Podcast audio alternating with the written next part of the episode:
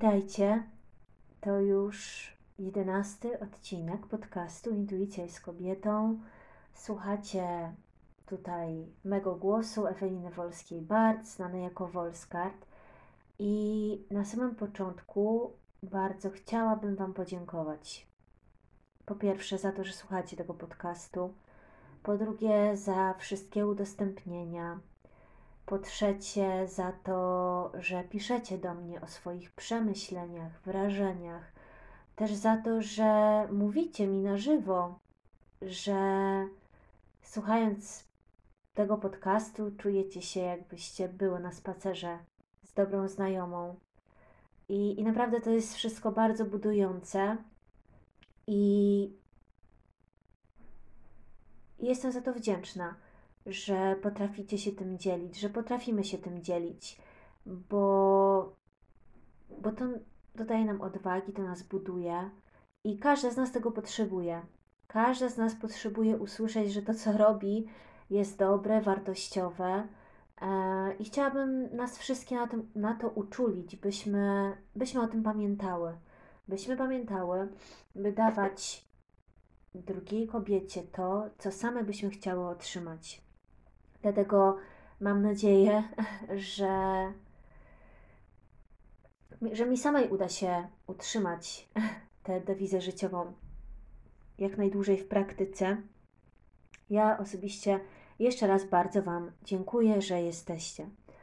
I przechodząc do zapowiedzi dzisiejszego odcinku, odcinka podcastu, e, chciałam powiedzieć, że jest mi trochę smutno nie jestem pewna, czy poprzedzę ten odcinek jakimś performancem, bo nie ukrywam, że jak wracałam myślami do mojej rozmowy z Asią, e, to,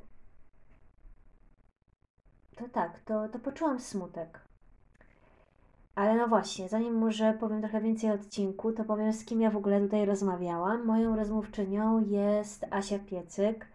Um, wrażliwa dusza, kobieta fotografka,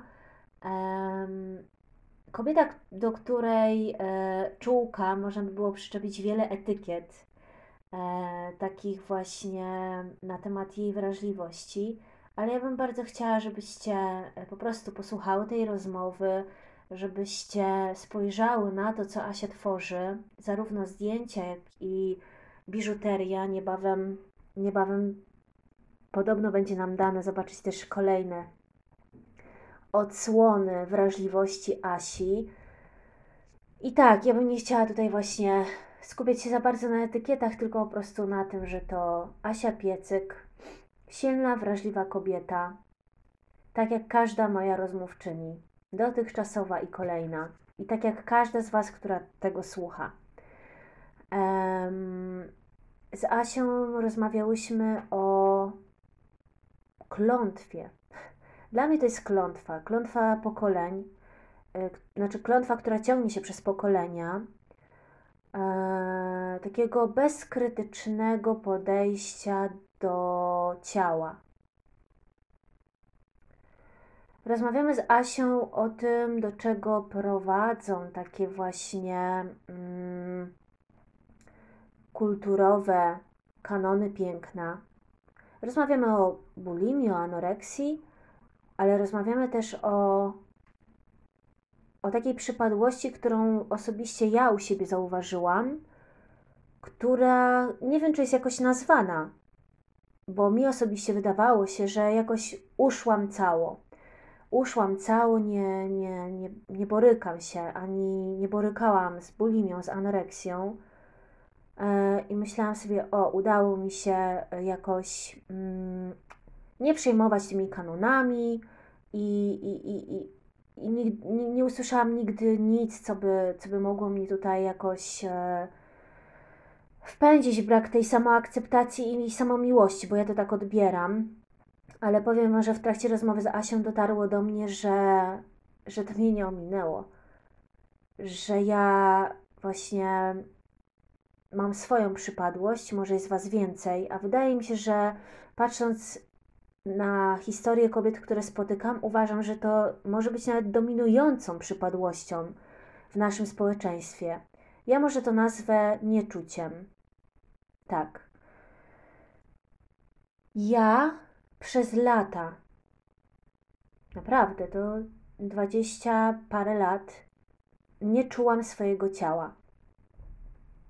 Moim rozwiązaniem, żeby nie, yy, nie przejmować się tym, czy jestem za gruba, za chuda, yy, jak wyglądam, żeby było takie, mi się wydawało, że to jest moja ucieczka w indywidualność, niezależność. Wiecie, jestem dziewczyną, która, kobietą, która wychowała się z etykietką chłopczycy Słyszałam też komentarze dotyczące mojego ciała. Akurat ja słyszałam bardzo często, że jestem za chuda. I, I wiecie co? I gdzieś po prostu w jakimś momencie mojego życia ja w ogóle przestałam interesować się moim ciałem. W ogóle przecięłam kabelki kontaktu z moim ciałem. Ja miałam gdzieś, jak się czuję. Ja miałam gdzieś. Yy, Stając przed lustrem, pytałam siebie, czy wyglądam ładnie, ale ja nie chciałam słyszeć odpowiedzi.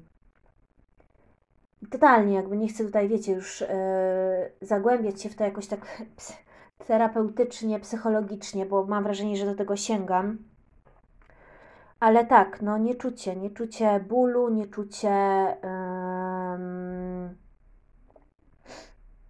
szczęścia w ciele, nieczucie sygnałów. To mi towarzyszyło latami. Już kiedyś wspominałam o tym, jakie sygnały moje ciało dawało, a ja po prostu ich nie dostrzegałam, nie rozumiałam, nie szukałam przyczyny. O, i powiem Wam, um, że. Hmm,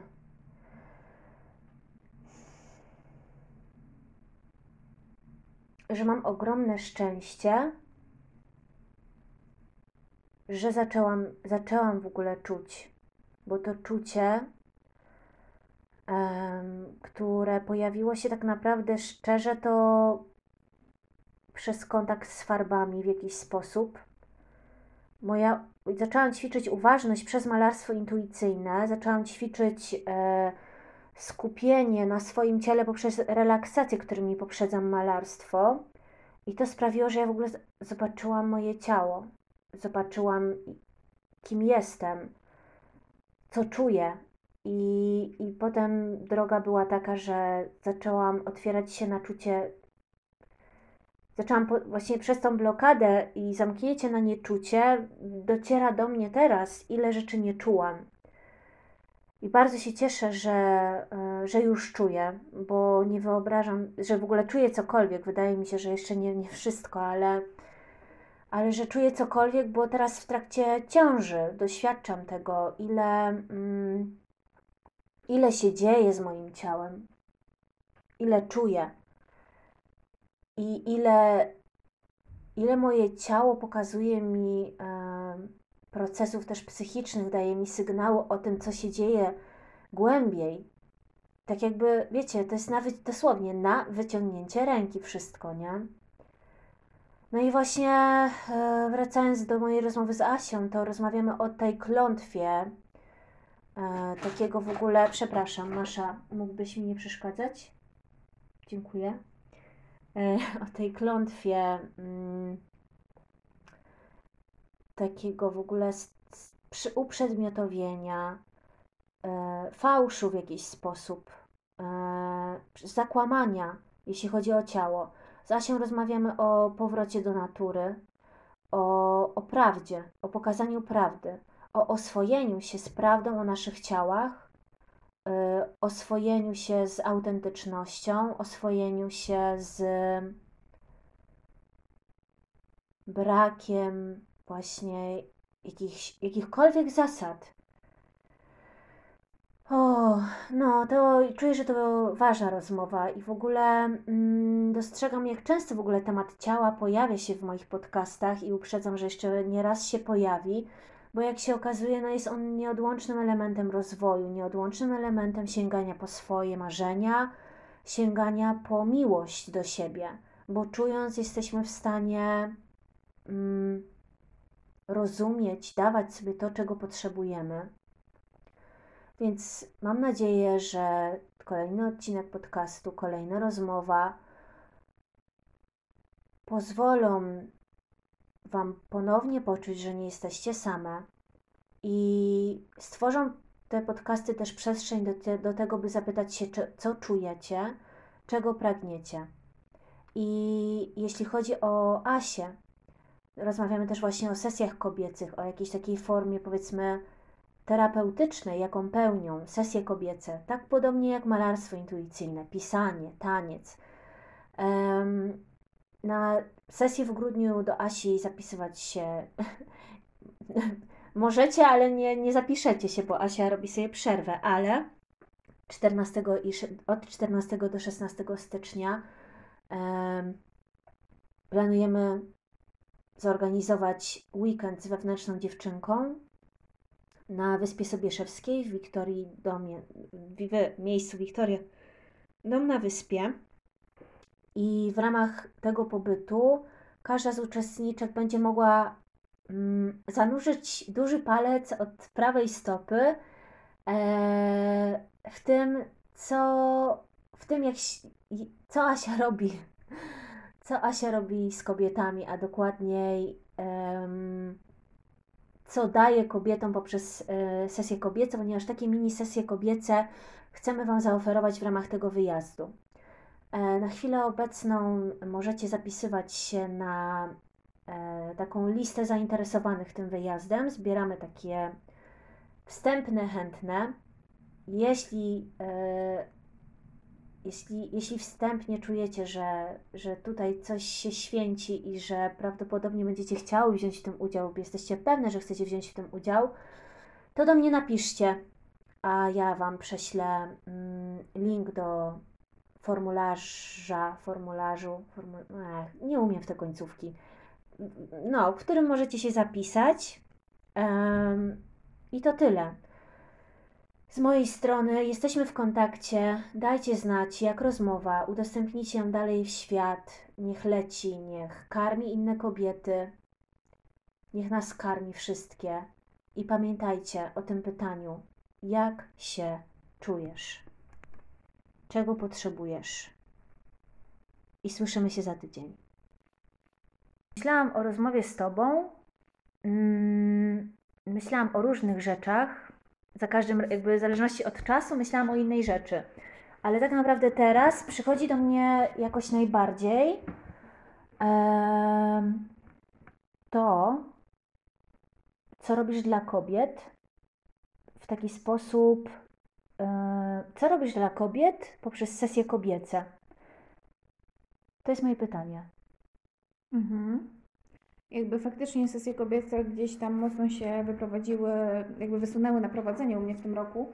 Tak jak też Ci wcześniej mówiłam, że w zeszłym roku zrobiłam dwie, a w tym roku około 40. E, I faktycznie jest to coś, e, w czym się czuję naprawdę świetnie. E, I myślę, że to, co tym kobietom te sesje dają, to takie zatrzymanie się i przyjrzenie się sobie i spojrzenie na siebie trochę łaskawszym okiem. I też na tych sesjach mogą czuć się wolne, dzikie, wszystko jest dozwolone. E, nie ma czegoś takiego, że trzeba tu wysunąć nóżkę do przodu, a rękę to schować do tyłu i w ogóle to ustawić się tak, żeby wyjść szczupło. To jest jakby standard, który ja widzę na różnych wydarzeniach, które fotografuję, że kobiety ustawiając się do obiektywu, ustawiają się tak, żeby wyjść szczupło. Jakby znam te numery z wysuniętą nóżką, gdzieś tam y, wystawionym obojczykiem, y, pokazaniem się z lepszego profilu. Wydaje mi się, że to trochę kwestia mediów społecznościowych, które takie zachowania gdzieś tam u nas e, wzbudziły. Ja słyszałam, że są tutoriale w ogóle. Widziałam, że są tutoriale tego, tak, jak, jak się, się ustawiać. ustawiać. No. I jakby bardzo trudno jest e, jakby potem kogoś tego oduczyć, e, tych, tych pust takich konkretnych. I tak, wydaje mi się, że to jest bardzo duża jakby zaleta tych moich sesji kobiecych i to, w czym kobiety upatrują ich wartość, to jest właśnie to, że mogą tak trochę wszystko puścić. Że nie muszą się przejmować krytyką, oceną, bo ja zawsze wybieram bardzo ustronne miejsca, w których jest intymnie, gdzie możemy sobie włączyć e, muzykę albo pobyć w ciszy i żeby po prostu to wszystko, co się dzieje na tej sesji, trochę płynęło na tej sesji samo. Mhm. E, i, I wydaje mi się, że właśnie to jest taka główna wartość, ta, to poczucie wolności i też trochę takiej sprawczości. I w ogóle dla mnie najpiękniejsze jest to, że kobiety nie czekają, aż ktoś im sprawi taki prezent, że na przykład, nie wiem, dostaną od partnera, siostry, rodziców czy kogokolwiek innego po prostu prezent w postaci vouchera, tylko najczęściej te kobiety kupują sobie u mnie te sesje same z okazji jakichś przełomowych momentów w życiu. Na przykład chyba najwięcej zrobiłam e, w tym roku sesji na 30 urodziny. E, albo, e, albo no właśnie, nie wiem, po jakimś trudnym wydarzeniu w życiu, gdzie, gdzie kobiety po prostu się podnosiły po nim i czuły się silniejsze i chciały po prostu ten moment w swoim życiu uwiecznić na zdjęciach, pokazać tę swoją wewnętrzną siłę, która wcale nie objawiała się jakimś takim, wiesz, morderczym wzrokiem i tutaj zbroją e, mhm. przywdzianą do zdjęcia, tylko pokazaniem tym, że jestem. Jestem taka, jaka jestem, mam prawo taka być i chcę to uwiecznić, chcę to, chcę ten moment pamiętać, mhm, chcę go zachować na zdjęciach, tak. Mhm. Ale w ogóle to jest e, bardzo ciekawe, że mówisz o tym, że, że kobiety na tych zdjęciach właśnie puszczają, nie? Puszcza się jakieś takie mm, narzucone ramy, tak bym to nazwała. No i to też nie jest tak od razu, no bo sama byłam e, bohaterką Twoich zdjęć, e, byłam bo ja mam zdjęcia, które mi robiłaś i to też jest tak, że, że to nie jest tak, że ty wchodzisz z aparatem, a ja hu, cała wiesz, w ogóle no to, no to Asia, to co? Tak. Tylko po prostu to jest proces, to jest proces i w ogóle to też jest takie E, trochę dziwne, dziwna relacja, no bo jestem sobie ja i, i, i, jakby wokół mnie chodzi baba z aparatem i wiadomo, że mi cyka foty i wiadomo, że wyjdą na niej może moje dwie brody albo mój zadarty nos, a ona się tym skapnie dopiero przerabiając zdjęcia i dowie się, że mam zadarty nos i dowie się, że mam dwie brody. I, I właśnie to jest takie myślenie o ciele, mówię na swoim przykładzie wszystko. Mhm. E, I, e, I potem, mm, a potem właśnie tak się już to rozluźnia. Też na swoim przykładzie wiem, że jakby parę razy byłam, stanęłam przed Twoim obiektywem i pamiętam, jak stałam przed obiektywem w likusach i pamiętam, jak wtedy się czułam i, i naprawdę byłam ba bardziej skrępowana. A Później, nie pamiętam czy było coś po drodze, także tylko ja byłam, ale wiem, że później ta sesja w wannie, nagle Wolska cała na golasa i przywdziana tylko w Twoją biżuterię i, i, i nie, byłam, nie byłam skrępowana prawie w ogóle i jakby wiele się, to mi pokazuje, jak wiele się we mnie zmieniło przez pół roku, e, czego może bym nie zauważyła, może bym nie zauważyła tego podejścia do mojego ciała, gdyby właśnie nie te, mhm. nie te zdjęcia bo tutaj tworzy się bardzo taka specyficzna atmosfera przed aparatem, właśnie, która nas obnaża i pokazuje nam y, taką strefę, z którą nie obcujemy na co dzień, nie?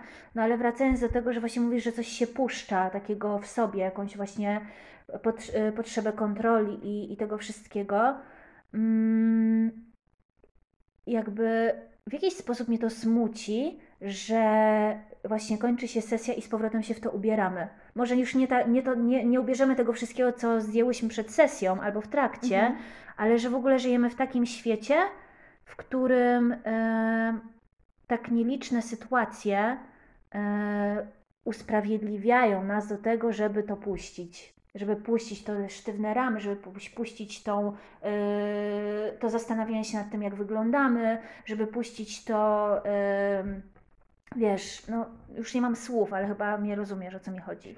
Tak, i też jak powiedziałaś o tym, że ile się zmieniło w tobie przez te pół roku, kiedy jakby sesja w Likusach była w marcu, a potem W sierpniu. w sierpniu i robiłam ci y, tą wannię, to ja też sobie pomyślałam, ile zmieniło się we mnie y, poprzez tę sesję y, i przez w ogóle ten bardzo intensywny rok pracy dla mnie, bo, bo ten rok był bardzo intensywny. Jakby ja przez całą swoją jakby dotychczas- dotychczasową ścieżkę zawodową fotograficzną nie miałam tylu zleceń, ile miałam w tym roku.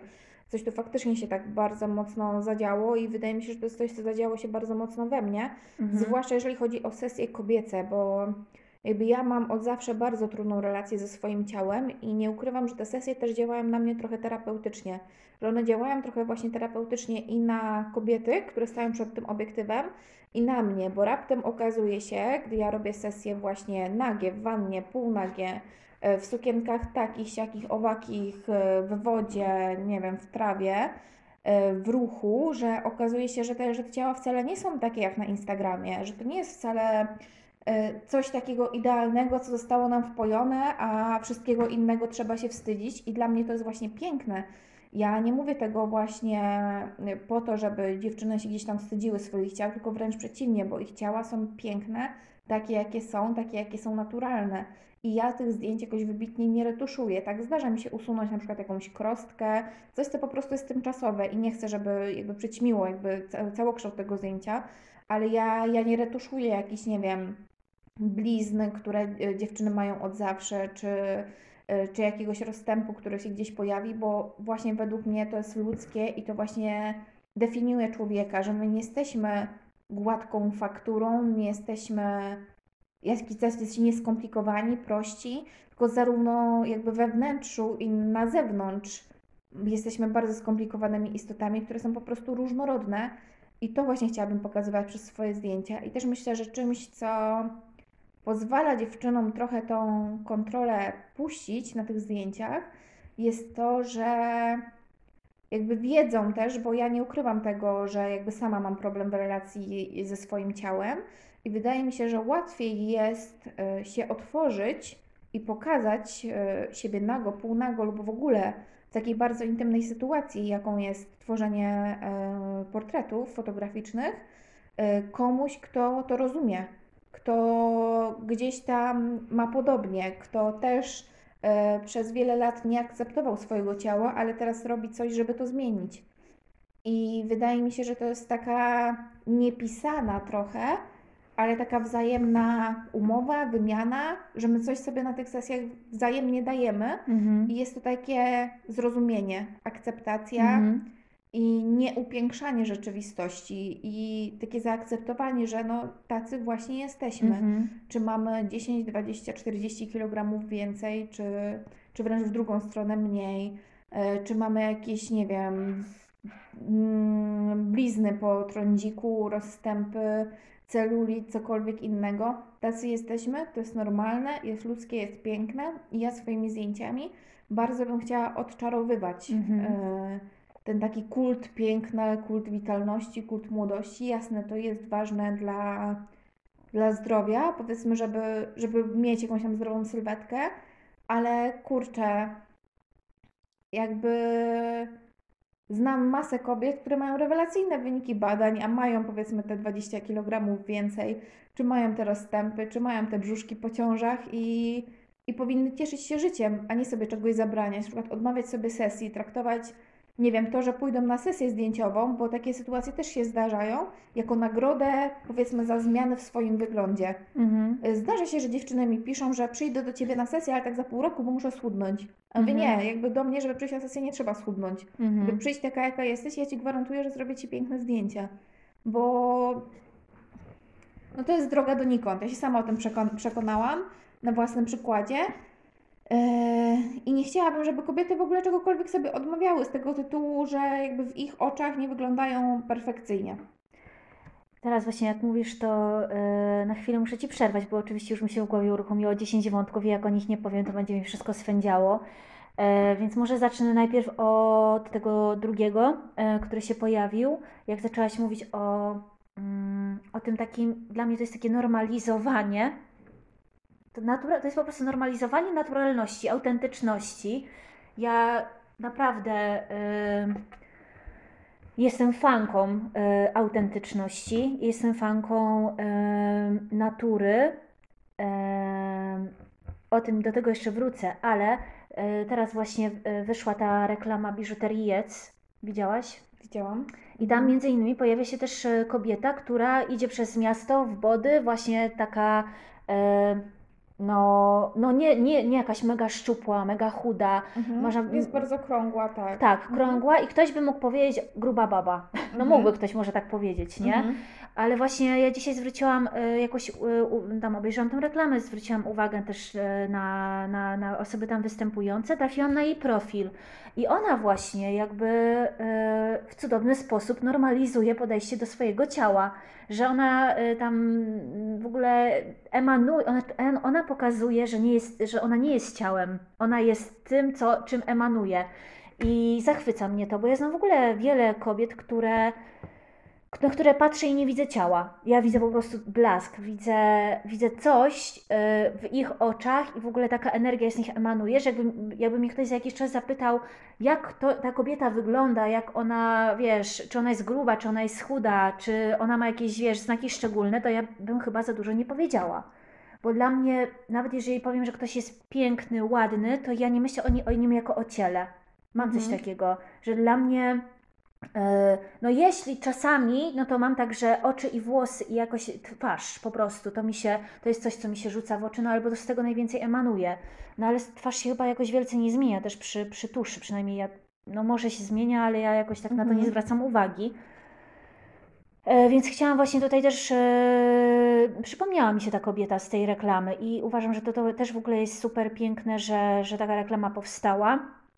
E, ja słyszałaś o tym, że TVP nie chce jej wypuścić, bo trzeba usunąć kobietę karmiącą piersią, właśnie kobietę po wazektomii i, I całujące się dziewczyny. i całujące się dziewczyny, Mhm. no i po prostu e, właśnie takie rzeczy trzeba robić, żeby, żeby odsłonić po prostu tą drugą stronę, tą, tą właśnie zjebaną tego kraju, czyli właśnie w takich momentach TVP się odezwie i widać naprawdę, ja- jacy oni są okrutni, ale nie o tym.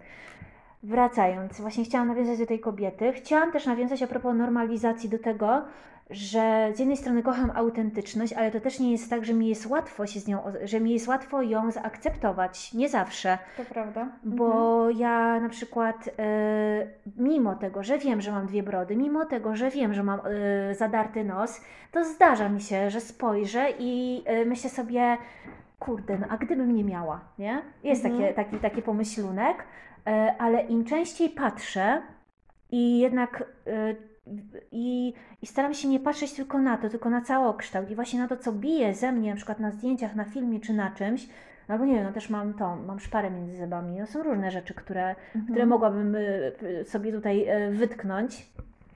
Ale to jest po prostu, jesteśmy tak nauczeni, właśnie to takie, że, że czarnopisarstwo i znajdywanie tego, co nam nie pasuje. Ale chciałam nawiązać do tych zdjęć, które zrobiłaś mi i Mateuszowi, jak e, właśnie e, jak był ten interdyscyplinarny koncert Martyny i Marka, Mhm. Tales of the Woods i, i przygotowałaś zdjęcia, które stanowiły teledysk do utworu Miód i my tam zostaliśmy modelami z Matim. E, O wschodzie słońca pojechaliśmy na, na, nad, e, na taras widokowy w Osieku, tak? To się tak można nazwać, Tak, tarasem mhm. widokowym. I wiesz, i później patrzę na te zdjęcia, siedzę na sali, na której patrzę na te zdjęcia, które wyświetlają się na, e, na slajdach i ba, nie tylko ja tam siedzę, ale siedzi tam 80 innych osób, I twoja mama? w tym moja mama. E, I wiesz co? I powiem ci, że ja em, no i patrzę na te zdjęcia i mówię sobie i widzę, stwierdzam fakty, widzę, że nie jestem, że moje ciało nie jest jakieś mega gładkie, wysportowane, jędrne, że e, widzę, że nasze postury nie są właśnie, że nasze ciała i postury nie są, nie są ciałami e, wpisującymi się w ten kanon piękna, którym jesteśmy karmieni, e, ale jednocześnie była we mnie ogromna wdzięczność za to, że mogę tego doświadczyć i, i skonfrontować się z tym, że tam siedzę, że patrzę na siebie taką, że patrzę na mojego męża, że patrzą na to inni ludzie, bo to skonfrontowanie się z tym pozwoliło mi em, odczepić się od siebie. W sensie właśnie to nie zdjęcie, w którym bym zobaczyła siebie wyretuszowaną, ładną, wygładzoną, sprawiłoby, żebym bym, że podniosłabym poczucie własnej wartości i atrakcyjności, tylko właśnie te zdjęcia, chociaż na początku były gorzkie, później się zamieniły w taką ulgę i słodycz y, tej, tego, tej prawdy. Że ta Mhm. prawda na początku jest gorzka, bo nie, ale dlaczego ona jest gorzka? Bo nie wpisuje się w ten kanon. I później, po- pomimo tego, że ja nigdy nie miałam za bardzo jakby problemów, jeżeli chodzi o akceptację ciała, chociaż tak naprawdę z czasem do mnie dociera, że moim problemem jest to, że ja bardzo się odcięłam po prostu od mojego ciała. E, I uważam, że o tym się nie mówi dużo, bo mówi się o anoreksji, mówi się o bulimii, a ja na przykład totalnie się odcięłam. Przestałam w ogóle zwracać uwagę na to, co czuję, na to, czy mnie coś boli. Jest bardzo długo mm, funkcjonowałam w taki sposób, że na przykład się uderzyłam i dwa dni później mówię, o, mam siniaka, boli. Jakby w Mhm. ogóle nie, wiesz, jakby mi się odcięły... Yy, utrata tego kontaktu z tym ciałem. tak, Mhm. tak. I dopiero do mnie dociera, że ja nie mam tego kontaktu, kiedy tańczę na przykład. Albo kiedy częściej pytam siebie, jak się czuję. To bardzo się łączy, ten mój brak kontaktu z ciałem, y, z tym, że nie zadawałam sobie nigdy pytania, jak się czuję. Yy, I tak, no ja myślę, że, że to też jest bardzo. yy, mm, To też jest jakiś odłam w ogóle tego, tego zaburzenia, tak? No na- nazwijmy to zaburzeniem, nie? Mhm. I, I wiesz, i w momencie, kiedy. Mm, Czyli u mnie bardziej chodzi o czucie niż o, o, o, o to, jak wygląda to ciało Mhm. realnie. I, I naprawdę te zdjęcia, które wtedy zobaczyłam, były dla mnie. Mm, no, taką właśnie, że wiesz, że zobaczyłam prawdę i zobaczyło ją 80 ludzi i, i ludzie podchodzili i mówili, że to jest piękne. Mhm. I to jakby, a były też osoby, które, które nie uważały tego za piękne, uważały, że to już za dużo. Kontrowersja. Kontrowersja, za dużo, za dużo nagiego ciałka, za dużo. Za dużo, no proszę mi tutaj nie, no po co komu pokazywać, po, po co komu pokazywać gołą dupkę, albo po co komu pokazywać fałdki, Mhm. E, no, no po co? No właśnie, kurwa, po to, żeby się z tym obyć, żeby obyć się z tym, z tym w ogóle, że to jest normalność i jakby to Twoje zdjęcia zrobiły mi. Więc ja się w ogóle bardzo cieszę, że w tej rozmowie mam dużo do powiedzenia na moim przykładzie, Mhm.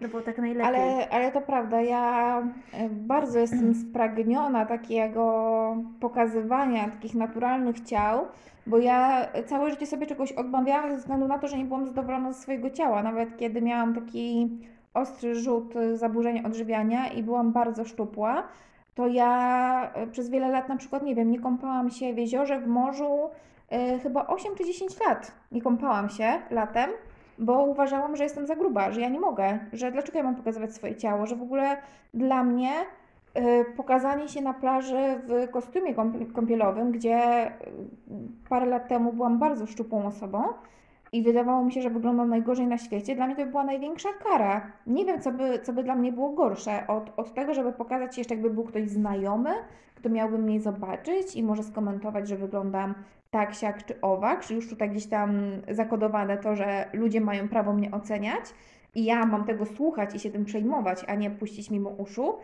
Eee, I ja teraz chcę te ciało pokazywać i w ogóle jakby bardzo mnie też frustruje taka nasza mentalność, ale myślę, że nie, nie jest typowa tylko dla Polski, ale dla wielu w ogóle e, krajów, rodzin, ludzi, e, gdzie jakby w rodzinach nie znamy tych swoich ciał. W takim totalnie nieseksualnym aspekcie oczywiście, tylko po prostu to jest ciało. I jestem ciekawa, ile kobiet mogłoby powiedzieć, że widziało nago i zna obraz nago, czy z dzieciństwa, czy jakby z, te, z teraz. Oczywiście mówię o takich sytuacjach, gdy to jakby nie jest y, widok, który jest krępujący dla, dla obu stron, tylko takie po prostu przyzwyczajenie. Swoją mamę lub babcię nago. Ile kobiet jakby Mhm. zna, zna ten obraz? Y, że poznajemy obraz nagiego ciała z mediów, z prasy, telewizji, yy, poznajemy obraz nagiego ciała obcych ludzi, a tak naprawdę nie obcując z nagim ciałem w ogóle, nawet chociażby w rodzinie, mhm. nie jesteśmy w stanie y, skonfrontować tych dwóch obrazów i powiedzieć sobie, to jest telewizja, retusz, a to jest normalność i, i, i, i to kocham. Kocham taką mamę, kocham taką babcię. Tak, i, i my nie znamy właśnie tych normalnych ciał, i jakby marzyłby mi się świat, w którym e, nie krępujemy się być e, nago ze sobą jako powiedzmy kobiety. E, bo tutaj o, o kobietach głównie rozmawiamy, w którym nie zakrywamy się, nie wiem, gdzieś ręcznikami w, w, szatniach na siłowniach, byle tylko tego ciała nie pokazać, w których nie szokuje nas to, że jakaś kobieta to ciało pokazuje i żeby ono nie było pokazywane i to jest właśnie też coś, z czym ja osobiście staram się może nie walczyć, ale to troszeczkę zmieniać, żeby kobiece ciało nie było obiektem seksualnym, bo nagość nie musi być obiektem seksualnym. Wszystko zależy od nas, jaki kontekst temu ciału nadamy. U mnie na zdjęciach ciało jest częścią natury, bo my, jako ludzie, jesteśmy mhm. częścią natury i nagie ciało mnie osobiście nie krępuje. E, miałam takie momenty, że mnie krępowało, mimo że ja jakby znam y, widok nagich ciał od dziecka. E, u mnie w rodzinie nie było jakiegoś takiego skrępowania i i nie było to dla mnie szokujące. Wiem, jak wyglądają normalne ludzkie ciała, ale gdy na początku miałam e, właśnie fotografować po raz pierwszy gdzieś tam obce, obce osoby, to było to dla mnie krępujące, ale z czasem totalnie przestało takie być. Traktuję to jako coś zupełnie normalnego, naturalnego i życzyłabym sobie i chciałabym, żeby tak było, bo ja na ludzi, którzy przychodzą do mnie na sesję i pozują nago lub półnago, nie patrzę w ten sposób, y, żeby gdzieś tam dostrzec i wytknąć to, co y, z tym ciałem jest nie od linijki. Tylko dla mnie to ciało jest piękne i dla mnie to jest normalne, że jak siadasz, to masz fałdkę na brzuchu. Albo że jak się kulisz, to gdzieś tam indziej robi się ta fałdka. Albo że biegniesz i, i widać ten celulit. Jakby okej, okay, to jest normalne i uważam, że powinniśmy przestać tak się nad tym, nad tym skupiać w takim sensie żeby to zepchnąć, żeby pokazać, że tego nie ma, tylko po prostu zaakceptować to, że takie te nasze ciała są i to jest ok. I mają prawo takie być i nie musimy wszyscy wyglądać tak samo i nie musimy się biczować, że nie wiem, mając czwórkę dzieci, pracę, czy nawet mając, będąc, nie wiem, singielką, która e, pracuje 8 godzin i teoretycznie powiedzmy mogłaby mieć czas e, na to, żeby, nie wiem, chodzić na siłownię, ale no nie musisz, nie musisz tego robić. Jeżeli nie chcesz, nie rób tego, wyglądaj tak jak ty chcesz, bo nie żyjesz po to, żeby zaspokajać jakieś wizualne potrzeby innych osób. Jeżeli ktoś chce się napatrzeć na coś, co jest według niego wizualnie piękne, bo każdy z nas postrzega piękno inaczej, niech idzie do muzeum, któremu to, tego piękna dostarczy, mhm. a nie szuka go pod płaszczykiem troski na ulicach, mhm. bo nic mnie tak nie frustruje, E, jak komentarze dotyczące wyglądu innych osób pod przykrywką troski. No. To jest po prostu dla mnie najgorsza rzecz na świecie i to jest takie wzbudzanie, ja mogę powiedzieć to jakby z perspektywy osoby, która sama ma problem z własnym ciałem, e, to nie pomaga. To jeszcze wzbudza jeszcze większe poczucie wstydu e, i uważam, że osoby, które są grube, niepełnosprawne, jakiekolwiek inne, odbiegające od standardowego kanonu, wiedzą, że takie są. Bo powiedziałam nawet yy, niepoprawnie, powinna być osoby z niepełnosprawnością, a nie osoby niepełnosprawne. W każdym razie każdy, kto wygląda trochę inaczej, wie, że tak wygląda. I nie trzeba tego uświadamiać. I ja nie chcę, żeby obcy ludzie twierdzili, że się o mnie troszczą i i mówią mi dlatego, jak ja powinnam wyglądać, ile powinnam schudnąć i co w ogóle powinnam ze sobą zrobić. No to chyba wiesz, to nawet nie dotyczy tylko ciała, ale jak ja sobie myślę, że ktokolwiek miałby do mnie przyjść i dać mi jakąkolwiek radę z troski w jakiejkolwiek sferze mojego życia, zresztą doświadczam tego y, też często, no chociażby no, od rodziców, y, no to mimo wszystko to,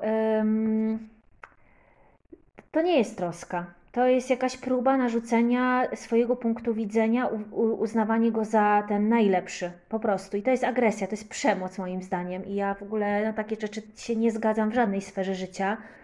E, jakby wracając też do tego, co powiedzieć o ciele, że właśnie e, jeżeli ktoś nie chce chodzić na siłownię, niech nie chodzi, właśnie, bo chodzi o to, żeby nie skupiać się na tym, jak wyglądamy, ale na tym, jak się czujemy. Bo tak. w momencie, gdy zadamy sobie pytanie, jak, i, i jak się czuję, to się okaże, że potrzebujemy może odpoczynku, że ciało woła odpoczynek. Ja na przykład wczoraj położyłam się spać o 20. Mhm. Mówię, Też, też się to ostatnio zdarza. mówię, dobra, no okej, i komu to oceniać, po co mi to oceniać, jeżeli tego potrzebuję, to to zrobię. Widocznie coś jest na rzeczy. Obudziłam się o 6, mówię, kurde, no 10 godzin snu. Okej, nie- jakby czu, i czuję się dobrze i jakby raport zdany z mojego ciała na, na, w ten, na ten moment. Dobra, a jak się czuję w innych sferach? Tu się, tu potrzebuję potańczyć, tu potrzebuję coś. Jakby bardzo często łapię się też na tym, że bardzo jestem świadoma tego, na co mam ochotę do zjedzenia i to jem. Czuję, czego mi brakuje. I na przykład im bardziej pytam siebie, jak się czuję, czego potrzebuję, to moje ciało wie, czego potrzebuje. Wie, gdzie są spięcia, wie, wie, czy potrzebuje relaksującej kąpieli, czy poleżenia na macie z kolcami.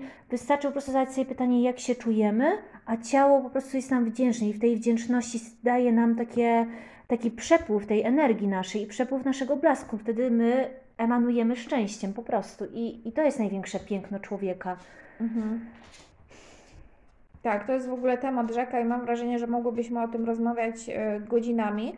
O tym, ile krzywdy potrafi e, wyrządzić taki płaszczyk troski. E, Albo zdanie, nie obraź się, ale.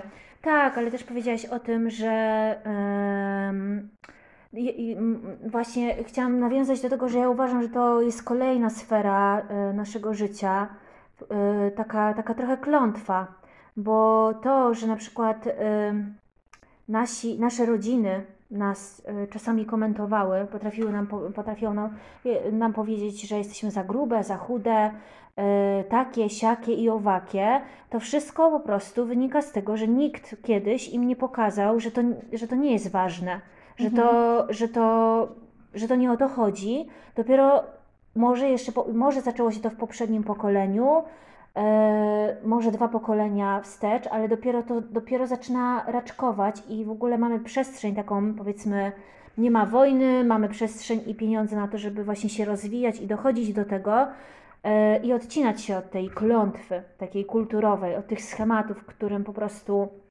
e, no, przykładamy kogoś do, do jakiegoś ideału, który i nie poddajemy tego w ogóle krytyce, nie? Że e, pod kątem, mm, no nie wiem, no właśnie jak ko- komuś matka by potrafiła powiedzieć właśnie, że, że jakby no jesteś gruby, weź się za siebie, to jest e, no, no z czego to wynika? No mi się wydaje, że to wynika z tego, że ktoś się naoglądał po prostu, nasłuchał, bo ktoś sobie dał w ogóle prawo do tego, żeby powiedzieć, że gruby to chory i, i nieestetyczne i w ogóle ja pierdolę, że zaczęłam wchodzić w jakieś takie yy, Mhm. odmęty frustracji. Ale mi w ogóle bardzo się spodobało, jak powiedziałaś, że e, zamiast skupić się na tym, jak się czujemy, skupiamy się na tym, jak wyglądamy.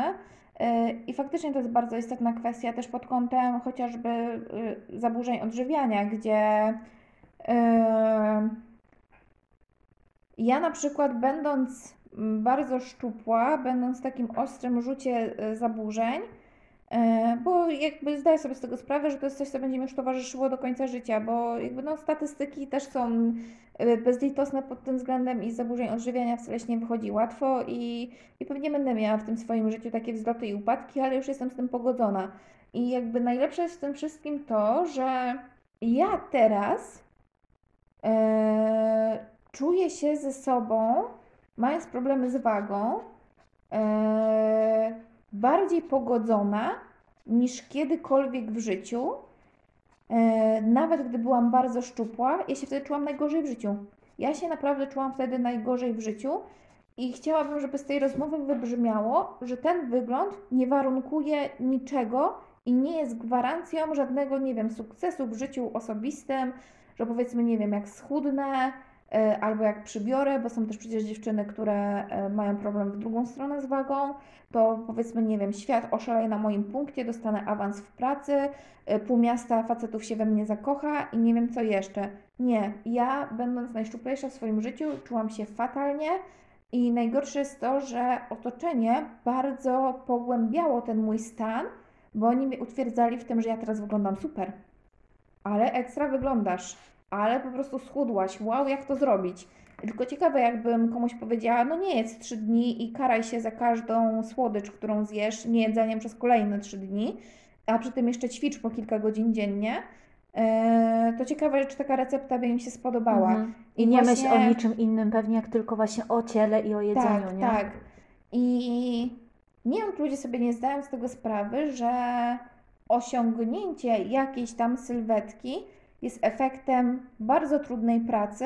I teraz pytanie, czy to jest praca racjonalna, wynikająca ze zdrowych pobudek, czy niezdrowych? Moje doświadczenia, doświadczenia moich koleżanek, przyjaciółek, kobiet w ogóle wszelakich, które znam, pokazują, że zazwyczaj to jest ta bardzo niezdrowa ścieżka, zwłaszcza w, w tym młodym wieku. I frustruje mnie bardzo to, że kobietom się wmawia, że mają być jakieś i że społeczeństwo potrafi je utwierdzać w tym, że jak osiągną coś, jakiś wymarzony ten efekt taki wizualny, wymarzoną sylwetkę, to świat będzie leżał u ich stóp i w ogóle teraz są coś warte, a nikt się właśnie ich nie pyta, jak one się z tym czują. E, jakie piętno w ogóle odcisnęło e, na nich to, co osiągnęły. Osiągnęły w cudzysłowie, no bo ta, ta szczupła sylwetka była okupiona, chociażby w moim przypadku naprawdę bardzo trudnym czasem dla mnie psychicznym.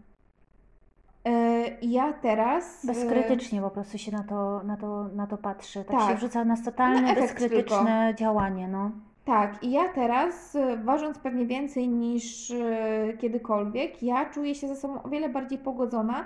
Ja teraz potrafię, nie wiem, jeździć latem nad jezioro, nad morze się kąpać i ja się z tego cieszę jak dziecko.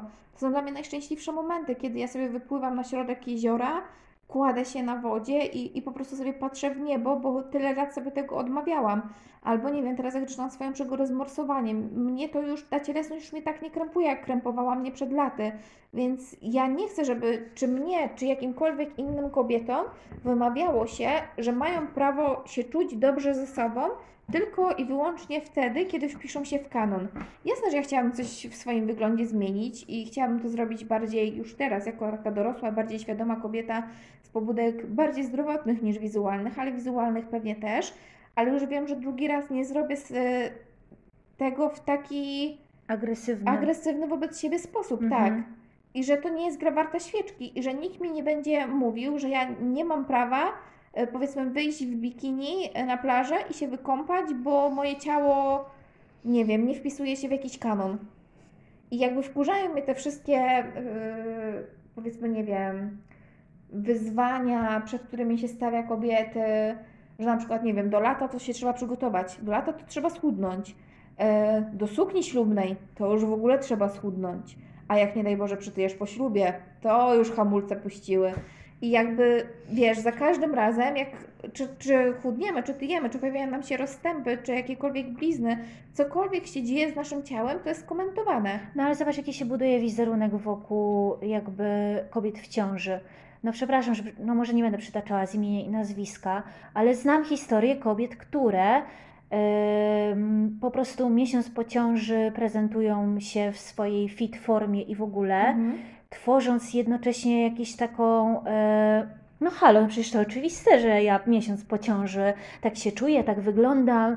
E, no czuję, właśnie pytanie a tutaj jeśli, o odczucie jeśli, nie ma pytania. Tak, a jeśli ty nie wyglądasz, to pewnie jesteś leniwa i za mało czasu poświęcasz. Ale to się sobie. unika, unika się prawdy, unika się autentyczności. Jakby ja też to widzę po prostu funkcjonując w mediach, jak e, w momencie, kiedy mówię o czymś właśnie mm, autentycznym dla mnie, może też bardziej przyziemnym, może też smutnym, może bolącym, to po prostu ludzie uciekają od tego, bo, bo oni nie po to korzystają z mediów, nie po to korzystają z Instagrama, żeby teraz tutaj słuchać o tym, że ktoś też ma problemy, że komuś też jest smutno, że komuś też coś takiego się, e, nie wiem, wydarzyło, że ma jakiś taki problem. Ale... A w ogóle to czemu tyle narzekasz? Masz takie dobre życie, no. firmę, męża i co ty jeszcze chcesz? Inni mają gorzej. Tak. I łatwo ci, a jak łatwo zacznie, ci mówić. łatwo ci mówić, tak. Jak jakby, ale wiesz, w ogóle ten wizerunek ciąży, ja na szczęście, na szczęście się cieszę właśnie y, z tego, że są też kobiety, które pokazują autentycznie, jak wygląda połóg, jak, y, jakie to jest w ogóle doświadczenie, że wreszcie na, szczę na szczęście wkraczamy w taki czas, gdzie jest jakaś po prostu równowaga, że już nie jest tak, że tylko znajdziemy te kobiety, które, które y, no, kobiety, które pokazują tą stronę takiego wpisania w kanon, ale są też kobiety, które to normalizują, tak jak właśnie między innymi ty swoimi zdjęciami. Ale jeszcze jeden temat chciałam poruszyć, który też mnie przyszedł w międzyczasie. Mówiłaś o tym, że przez to, że nie ukrywasz swojej e, relacji. relacji z ciałem mhm. przed kobietami, przed e, Twoimi klientkami, to że tutaj jakby rodzi się, to też ułatwia właśnie mm, często no, jakąś nić porozumienia tutaj wprowadza i, i, i te kobiety na pewno, tak jak sama mówiłaś, inaczej, inaczej y, się czują, nie? No i właśnie pomyślałam, że na pewno jest, jest jakby rozumiem to, bo w momencie, kiedy to się przekłada na różne sfery, nawet u mnie na malarstwo. Ja, y, ja wiesz, przeszłam, przechodzę czteroletnią drogę, podróż z malarstwem intuicyjnym i w momencie, kiedy spotykam kobietę, która siada z tym malarstwem po raz pierwszy, ja wiem, ja ją rozumiem, ja wiem, co ona czuje. Jakby ja wiem, że ona jest na początku drogi, y, w której ona się boi. Bo ja, i, i jakby to jest w ogóle dla mnie, dla niej wspierające, myślę, z mojej strony, że ja mogę ją, ją zrozumieć, ale jednocześnie dające nadzieję, że, że to nie jest, wiesz, um, że, to się, że to jest ogrom pracy, bo jest, bo minęły 4 lata i ja jeszcze jestem, jeszcze długo będę pewnie pracowała. Ale wiesz, ja tam byłam, ja ją rozumiem, ja wiem, co ona czuje, i jakby ty też wiesz, co czują te kobiety, i to naprawdę tworzy taką niepowtarzalną więź. I, i ja jestem bardzo. I to też jest moim zdaniem autentyczne i wspiera, wspiera tego typu działania i pracę z kobietami, i w ogóle powiedziałaś też o tym procesie uzdrawiania.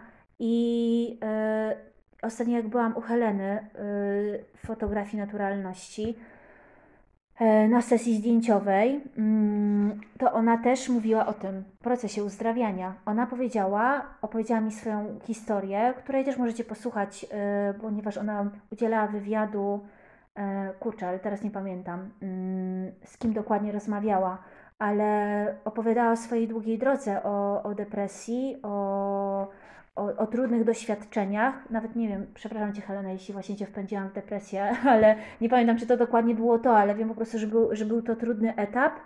E, i, i, I ona urodziła syna, potem bliźniaki i, e, i po prostu gdzieś to jej poczucie kobiecości, jakiejś, jakiejś sprawczości, że, że, że po prostu to sięgnięcie po fotografię kobiet dawało też jej, uzdrawiało ją. W ogóle dla mnie to jest e, jakby priorytetowa kwestia jakby w tym, co robię, bo ja uważam, że ja założyłam firmę nie po to, żeby spełniać e, znowu oczekiwania całego świata i robić to, czego ode mnie oczekują e, gdzieś tam klienci wcześniej, gdy pracowałam w różnych firmach, tylko ja swoją pracą przede wszystkim mam spełniać własne oczekiwania.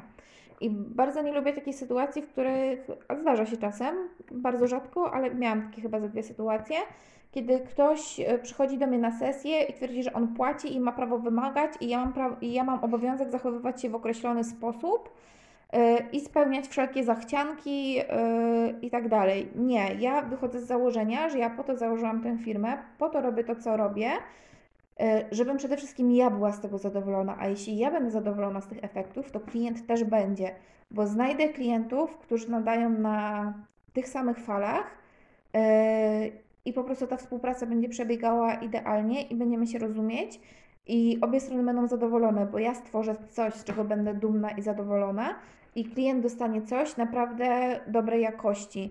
E, ja w ogóle bardzo ostatnio dużo zastanawiam się nad kategorią prawdy prawdy, właśnie autentyczności i, i to jest coś, nad czym bardzo, bardzo dużo się naprawdę zastanawiam w ostatnim czasie i zastanawiam się też, jak będzie wyglądała przez wzgląd na to moja droga zawodowa. Co ja będę chciała z biegiem czasu pokazywać, bo na przykład teraz szalenie zafascynowały mnie te sesje kobiece, bo ja wiem, że w każdej z tych sesji pod, każdą, pod każdym z tych zdjęć kryje się jakaś historia i ja się w nią nie zagłębiam, e, bo jednak e, sesja, która trwa krótko, też jakby nie, nie temu służy, ale ja mam styczność z tymi historiami, ja jestem w stanie coś z nich wyczytać i każdą kobietę pokazać trochę w inny sposób, inaczej się jej przyjrzeć.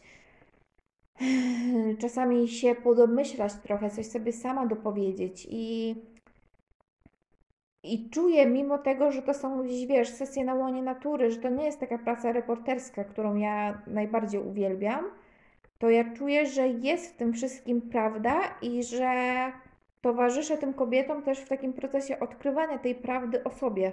Mhm. I to jest Hmm. dla mnie w ogóle chyba takie najważniejsze, że często po tych sesjach następuje jakiś taki przełom w postrzeganiu siebie, swojego ciała, bo wiesz, ja na przykład wiem, jak zrobić sobie selfie, żeby dobrze na nim wyjść, nie? Ale tutaj właśnie puszczasz tą kontrolę, gdy y, pozwalasz się fotografować komuś innemu i ty nie wiesz, jak ta osoba cię ujmie, y, od jakiej strony cię pokaże, y, czy nie wychwyci czegoś, co dla ciebie jest największym kompleksem. I... Ale może pokaże ten komple- kompleks w taki sposób, Od że... swojego. No, no, no. Tak, i to jest w ogóle dla mnie y, najpiękniejsze w tym całym procesie. No właśnie, powiedziałaś o tym, że czujesz, że, że to tak właśnie idzie w tą stronę prawdy, autentyczności. E, No dla mnie czucie to jest ta intuicja. I w ogóle już na samym początku, e, jak powiedziałaś właśnie, że w zeszłym roku zrobiłaś dwie sesje kobiece, a w tym 40, e, to dla mnie też już właśnie miałam taką myśl, o której ty później sama powiedziałaś, że mm, to nie jest tylko tak, że, że, że o kobiety odkryły Asię, Asię Piecyk i, i one chcą teraz mieć jej, y, z nią zdjęcia, tylko to też w tobie coś się otworzyło, odblokowało. E, I, czy myśli, i, I tak naprawdę nie tylko chyba w sferze zdjęć, ale też właśnie w takim aspekcie twórczym, rękodzielniczym. I czy mogłabyś trochę właśnie o tym powiedzieć? Co, co się do tego Twoim zdaniem przyczyniło? Em, Mhm. Wydaje mi się, że to jest cały czas kwestia takiego długiego procesu, który dzieje się we mnie i pewnie jeszcze długo będzie się działo i mam nadzieję, że całe życie będzie się działo, bo uważam, że jest piękną i bardzo wartościową drogą. Ja, jak tak słucham, słuchałam sobie też uczestniczek poprzednich podcastów, to my wszystkie mamy bardzo podobną drogę. E, Gdzieś e, praca. a nie, w- ten podcast robi się nudny. E, ale, ale tak jest, że na- następuje po prostu pewien przełom, że pracujemy w jakichś pracach, które nie spełniają naszych oczekiwań, wysysają z nas energię. Potem niestety przydarza się kryzys psychiczny, bo i mnie taki kryzys się przydarzył, że ja nie byłam już w stanie wykonywać tej swojej pracy. Ja wstawałam rano, płakałam i siadałam do komputera, ale ja odpychałam te zadania, które miałam zrobić. Ja to przeciągałam tak długo, aż już było po prostu w takim krytycznym momencie, że nie, teraz już musiałam to zrobić, bo już by tam, nie wiem, świat się zawalił, nie? Przysłowiowo. Yy, I, I to był dla mnie sygnał, że nie, że to już, że to już nie jest to, że, że, że ja muszę coś zrobić ze swoim życiem, bo ja po prostu się załamię, wpadnę w depresję i, i będzie mi bardzo trudno z tego stanu wyjść. Ale i tak się przechytrzyłaś w tamtym momencie, bo stwierdziłaś, że jak dostaniesz podwyżkę, to zostaniesz. Tak, była, była taka sytuacja, bardzo mnie bawi, bo jakby postawiłam i też sobie i swojemu, pamiętam, szefowi takie trochę ultimatum, że jakby to jest y, taka stawka, tam chyba o 1000 zł wyższa, co wtedy dla mnie było ogromną podwyżką, za którą ja jestem w stanie minimum teraz pracować, a jak nie, no to, no to nie i trudno. Myślałeś, że nie dostaniesz tej I myślałam, że podwyżki. nie dostanę tej podwyżki będzie mi łatwiej podjąć tę decyzję o, o zrezygnowaniu z pracy. No i pech chciał, że tą podwyżkę dostałam i tu trzeba było podjąć decyzję samej. No i e, dwa tygodnie po tym, jak dostałam tą podwyżkę, powiedziałam, że odchodzę. Więc ja w ogóle, wydaje mi się, że to jest też kwestia tego, że jestem typem idealistki, osoby, która potrzebuje mieć poczucie misji. I jak ja nie mam misji i takiego celu w życiu, to ja gnuśnieję strasznie i, i, i w ogóle nic mi się nie podoba i nie widzę sensu w tym, nie w ogóle w życiu, e, tylko w tym, co robię i, i potrzebuję tego po prostu, taka jestem i już z tym nie walczę. E, No i wtedy był taki moment, że naprawdę miałam ten kryzys psychiczny, a już powoli zaczynałam robić zdjęcia, więc no stwierdziłam, że ja rzucę tą pracę i ja zacznę robić zdjęcia. No ale wyglądało to tak, że jak ja rzuciłam tą pracę i mój organizm dostał wreszcie odpowiedź, że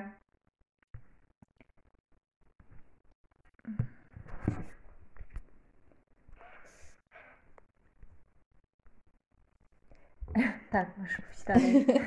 jak ja rzuciłam tą pracę i mój organizm dostał wreszcie e, sygnał, że on może odpocząć, to w ogóle wtedy się zaczęło. Ja nigdy w życiu tyle nie chorowałam, e, co po odejściu z pracy. y, bo po prostu naprawdę dałam swojemu, swojemu organizmowi informację, że okej, okay, teraz możesz odchorować to wszystko, czego nie mogłeś na, na tych, przez te wszystkie lata, gdy ja właśnie studiowałam dziennie, pracowałam i to w ogóle za dwóch pracowałam, jeszcze brałam prywatne zlecenia, rozwijałam się w fotografii i to było tak gigantyczne przeciążenie, że ja potem to odchorowywałam bardzo długo. Tak, taki moment, w którym mogłaś zacząć czuć. Mogłaś tak. w ogóle dać sobie przestrzeń na, na to, żeby, żeby czuć. Tak mi się to kojarzy. Tak, dokładnie. I, I to naprawdę trwało kilka miesięcy. Taki, taki w ogóle powrót do zdrowia i też e, taki czas takich stanów depresyjnych, kiedy ja leżałam w łóżku, ja nie miałam ochoty na nic. Ja miałam ten aparat, ja się śmieję, że na początku jak kupiłam aparat, to ja robiłam to samo zdjęcie kwiatka codziennie. Może nie aż tak dosłownie, ale po prostu stał jakiś tam kwiatek u mnie na biurku, ja brałam ten aparat, robiłam zdjęcie i odkładałam. I to jakby było, było całe moje fotografowanie. E, I potem trochę sytuacja się zmieniła, że właśnie mój mąż zaczął mnie zabierać na, na gdzieś tam swoje zlecenia i ja przy nim zaczęłam tak więcej fotografować. Ale to też nie było wcale tak sielsko anielsko, że ja zrezygnowałam z pracy i od razu rach, ciach, biznes fotograficzny i teraz tutaj mogę góry przenosić. Nie, to była długa, trudna, mozolna droga, E, wynikająca po prostu z mojego stanu psychicznego i z tym się na pewnym etapie po prostu pogodziłam. E, I ja tak naprawdę czuję, mimo że z pracy odeszłam e, w 2018 roku, to ja tak naprawdę zaczęłam się tak rozwijać w tym najbardziej od zeszłego roku. Więc no 2018-2020, co się działo jakby pomiędzy, jakaś taka wyrwa się gigantyczna zrobiła. No zdjęcia kwiatka, no to jakby to samo zdjęcie Bogusia Lindy codzienne, tylko z mojego mieszkania. E, no, mm, ale uważam, że to było bardzo potrzebne. Jakby to nie jest tak, że ja nic nie robiłam w tym czasie, bo miałam jakieś pojedyncze zlecenia, ale ja nie miałam siły rozwijać tego biznesu w mhm. ogóle. Y, I bardzo mi pomogła stanąć na nogi terapia y, w kryzysowym momencie mojego życia, który y, zaczął się w zeszłym roku, jeszcze trwał przez kilka miesięcy tego roku. Też wspierałam się farmakoterapią, bo, bo to było dla mnie bardzo trudne i uważam, że absolutnie nie ma się czego wstydzić i powinniśmy o tym mówić, bo leki po prostu ratują życie. Takie jest moje zdanie. E, i sami to mówią e, psychiatrzy. Tak, w pewnym momencie byłam pod opieką wielu różnych lekarzy, e, bo po prostu dotknęła mnie bardzo trudna sytuacja życiowa i, i teraz na przykład widzę, i to też widzę jako taki częsty schemat, że ja się czuję po tym wszystkim, co przeszłam na przestrzeni ostatnich miesięcy, tak silna, gdzie wtedy wydawało mi się, że wali mi się świat i było tak w dużej mierze nie miałam siły na nic. Ja potrafiłam przez miesiąc niemalże nie wstawać z łóżka jeszcze kilka ostatnich miesięcy temu. Leżeć w łóżku, oglądać głupie e, seriale i zajadać cały ten stres i w nocy nie spać, bo, bo też miałam bardzo duży problem z bezsennością. E, po prostu z tych nerwów i, i ze strachu ale no ten etap gdzieś tam się zakończył dzięki właśnie wsparciu farmakoterapii, dzięki wsparciu mojej terapeutki, do której chodzę już od dwóch lat. I ja w ogóle czuję, że teraz naprawdę zaczyna się najważniejszy i najpiękniejszy okres w moim życiu. Że ja teraz mogę sobie pozwolić na to wszystko, na co nie mogłam sobie pozwolić wcześniej, bo miałam różne zobowiązania, bo powiedzmy, nie trzeba było łączyć pracę ze studiami.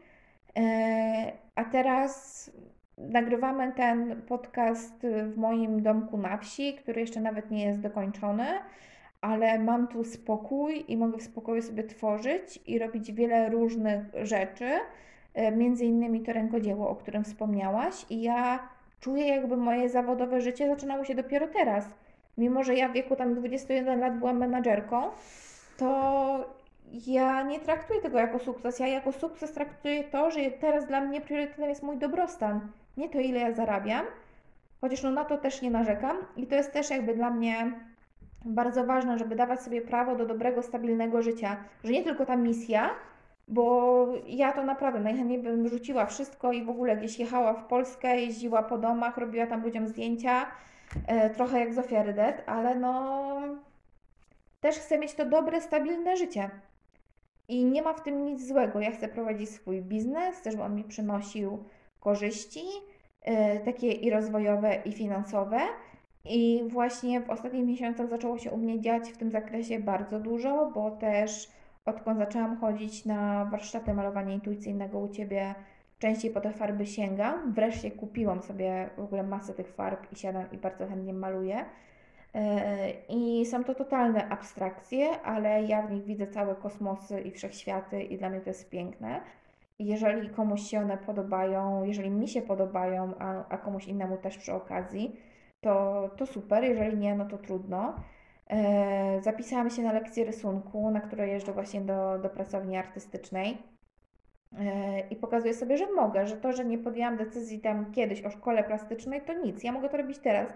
Jestem dorosłą kobietą, nie ma na mnie żadnych, żadnej presji, zarabiam sobie na to sama i nikt nie będzie ode mnie oczekiwał, tak jak rozmawiałyśmy, że o, wydaliśmy tyle pieniędzy na, e, na te Twoje lekcje, to teraz musisz się dostać na to OSP.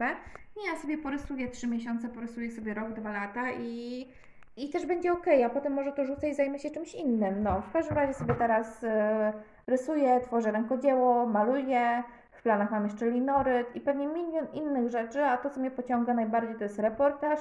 Ja jestem tego pewna i możesz mi z tego liczyć za parę lat, że będę pisała książki, będę je urozmaicała swoimi zdjęciami y, i będą te reportaże o życiu codziennym najróżniejszych ludzi i tak będzie. I ja wiem, że, że będę to robiła, a w międzyczasie będę prowadziła swój biznes, który też jest dla mnie bardzo ważną odnogą. I uważam, że nie muszę tego dzielić, bo w ogóle nie wiem, czy zauważyłaś, ale żyjemy w, takim, w takich czasach takiej maksymalnej profesjonalizacji i e, takiego kultu w ogóle produktywności. Że nie, ty nie możesz tutaj, e, powiedzmy, nie wiem, się rozdrabniać, robić kilku rzeczy, bo ty masz się skupić na jednej i być w niej specjalistką i być w tym najlepsza i w ogóle wykosić wszystkie płotki z rynku i ty teraz jak ten rekin wpływasz na te wody biznesu. biznesu, no, no. Tak, bardziej orka biznesu, jak czasami patrzę na, na nasze różne działania. E, ale no jest coś takiego, nie? że się oczekuje od ludzi, że teraz będą po prostu, jak już się czymś zajęli, to już idą w to jak ciemno i zajmują się tylko tym. Ja nie chcę tak żyć. Ja też się szybko nudzę i ja nie chcę się znudzić tym, co robię. Chcę sobie to życie urozmaicać, bo uważam, że życie różnorodne, takie urozmaicone jest piękne i ja nie wiem, co ja będę robiła za 2, 3, 5, 10 No lat. książki już to powiedziałaś. Tak, ale, ale to nie będzie tylko Między to. innymi, dokładnie. Między no. innymi, ja, ja, ja nie wiem, ja nie wiem, co się wydarzy w moim życiu i to jest fascynujące, dlatego jeżeli y, ktoś chce przyjść do mnie na sesję, to przyjdźcie teraz, bo ja nie wiem, czy ja będę to robiła za dwa lata. I to jest dla mnie w ogóle no, piękne w tym No tak, wszystkim, no. że ja sama decyduję o swoim życiu i nikt mi nie mówi, y, czy ja mam siedzieć przy komputerze 8 godzin, czy 2, czy w ogóle mam dzisiaj komputer włączyć, czy nie, czy mam porobić coś innego.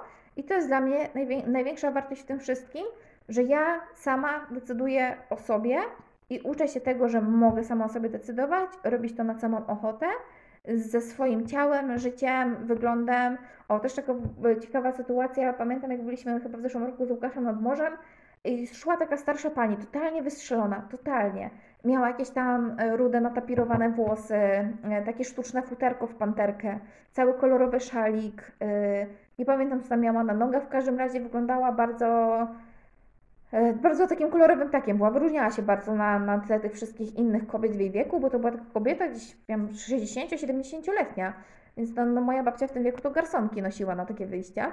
I mówię do Łukasza, mówię, Jenek, ja bym chciała w wieku tej pani wyglądać tak jak ona.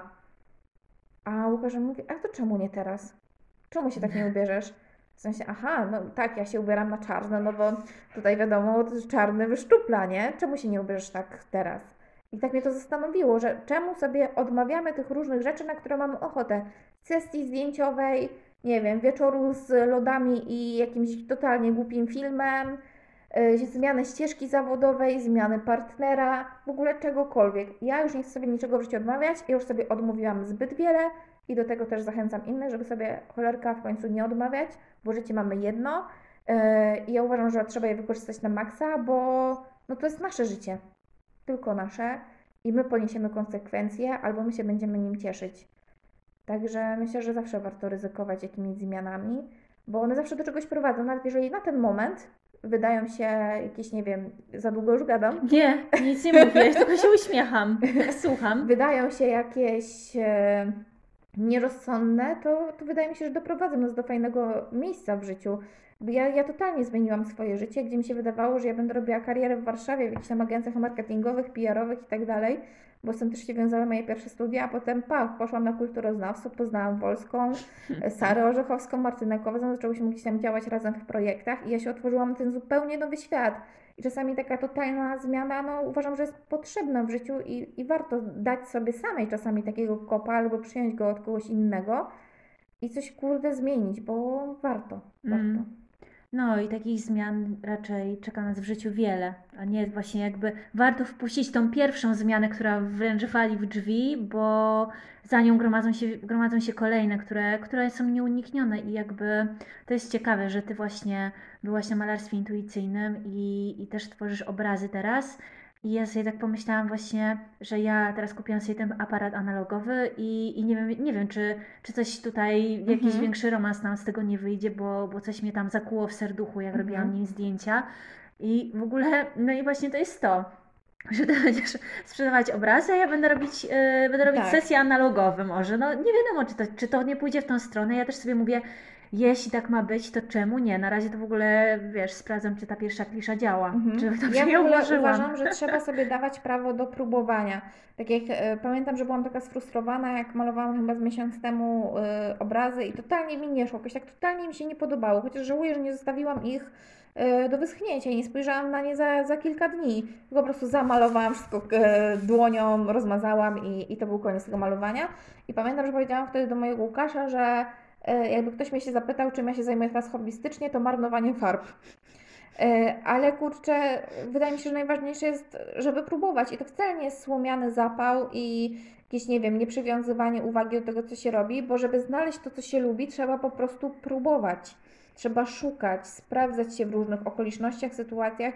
Mi się wydawało kiedyś właśnie, że ja będę specjalistką marketingu i będę prowadzić swoją e, własną agencję.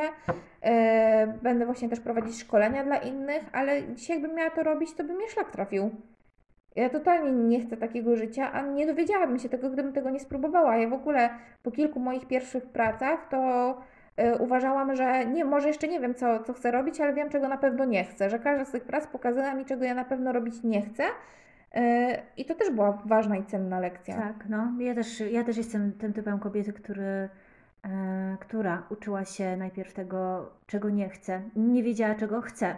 Bardzo długo nie wiedziałam, czego chcę. Ja dopiero myślę, że w tym roku, dzięki terapii akurat mocno, nauczyłam się, y, jakby był, zadaję sobie pytanie, czego potrzebujesz, czego chcesz. I raz na pięć razy wiem. już jestem na tym etapie, więc ja uważam, że ja już jestem naprawdę bardzo, bardzo jestem z siebie dumna i bardzo się cieszę, bo kiedyś to ja bym sobie zadała to pytanie i bym miała takie świerszcze, świerszcze w głowie. Ale ja w ogóle myślę, że to też bardzo ważne, żeby dawać sobie prawo do tego, że się nie wie. No, Że jak jestem w takim momencie, że ja nie wiem, ale popróbuję i Tak. zobaczymy, co, co będzie. ale wiesz co, ostatnio usłyszałam coś pięknego. Właśnie słuchałam audiobooka y, tej czułej przewodniczki Mhm. i, i tam właśnie był fragment, że właśnie nie wiesz i ciebie to wkurza, że nie wiesz, na przykład, Mhm. albo czujesz, że czegoś potrzebujesz i wkurza cię, że, ciebie, że, że, że, że tego nie masz i to już jest objaw tego, że siebie kochasz. Mhm. Że kochasz siebie, bo coś ci kurwa przeszkadza, coś cię uwiera i jeszcze nie masz tych narzędzi, jeszcze nie wiesz, czego potrzebujesz, jeszcze nie, nie rzuciłaś tej pracy w pizdu, nie zmieniłaś swojego życia, nie podjęłaś ryzyka, nie wzięłaś zmian, ale już cię kurwa uwiera. To Mhm. jest zajebisty znak, ale przeklinam. To jest zajebisty znak, że siebie kochasz.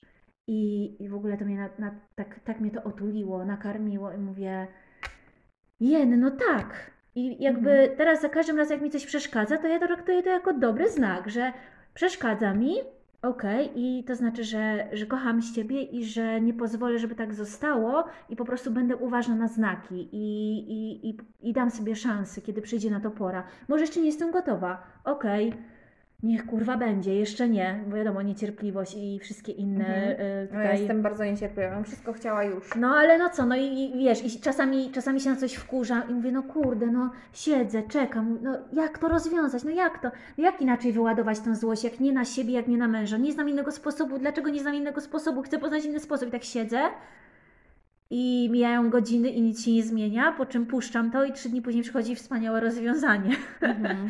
Więc jakby nie ma co się frustrować i tak, to jest taka, jak na przykład, no uczę się tej, tego poskromienia tej niecierpliwości, no ale no, no też już bez przesady, nie? Mhm. To jest taki nasz e, temperament i wszystko. W ogóle tak jak mówiłaś, to już wielokrotnie myślałam, że to będzie ten moment, w którym powiem mówiła Joanna Piecyk, dziękuję za uwagę. że tak po prostu zamknę ten podcast. I wiecie co? Mówiła Joanna Piecyk, dziękuję za uwagę. Música